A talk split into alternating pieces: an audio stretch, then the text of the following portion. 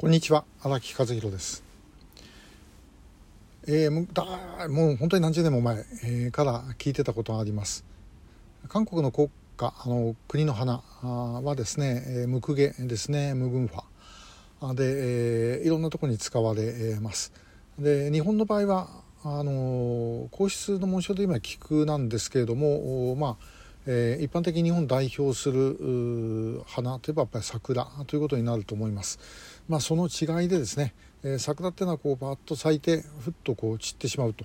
いうものとそれからムクゲっていうのはですね散ったり咲いたり散ったり咲ったりずっとやっていくということでまあちょっと国民性の違いみたいなものをですね、えー、表すものになっているということです。であの朝鮮半島っていうのはもうともかく周りが、えー、強い国に囲まれてしまっていると。えー、中国というか、まあそのまあ、万里の長城から南側の中国ですねそれから満州ロシアそれから日本ということで、えー、まあどこの国と喧嘩しても勝てないという歴史ですねこれベトナムとやっぱりちょっと違うんですね。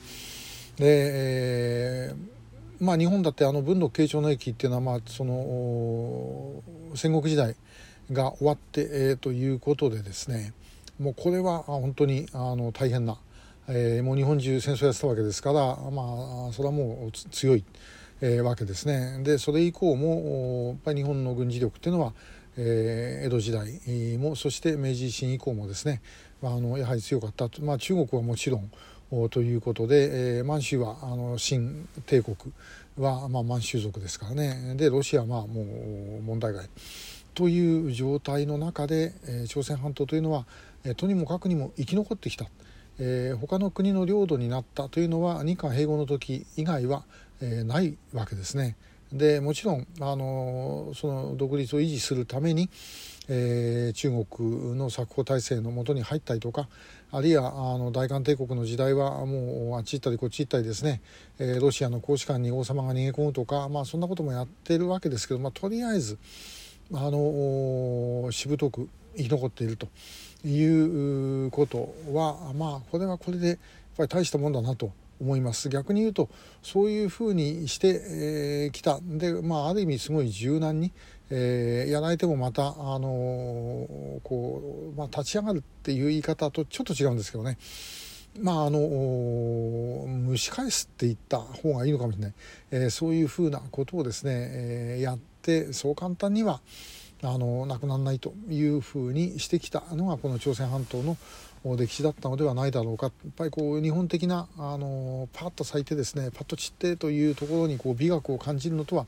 これで違うので。えー、ただその韓国人と日本人ってやっぱり似てますから、えー、なんとなくお互いにあの自分たちと同じようなもんだっていうふうに勘違いしてしまう、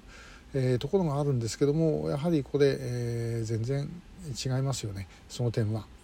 どっちがいいとかいう問題ではないと思います。で、えー、じゃあこれから先これをどういうふうにあの考えたらいいのかということなんですけども、まあ、韓国の場合はですねやはりあのもうそういう、えー、ある意味粘り強いとかしつこいというか、えー、そういうものがあるわけで、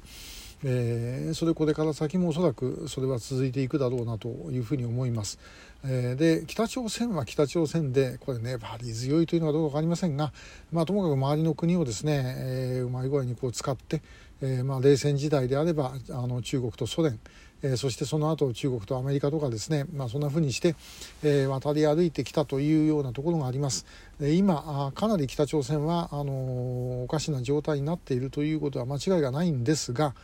えー、ほっぽらかしておくとまたどっか助けてしまってですね、えー、もう息を吹き返すということになります今は非常にある意味で言うともういいチャンスですので、えー、もう一気にですね、まあ、あの足を引っ張る、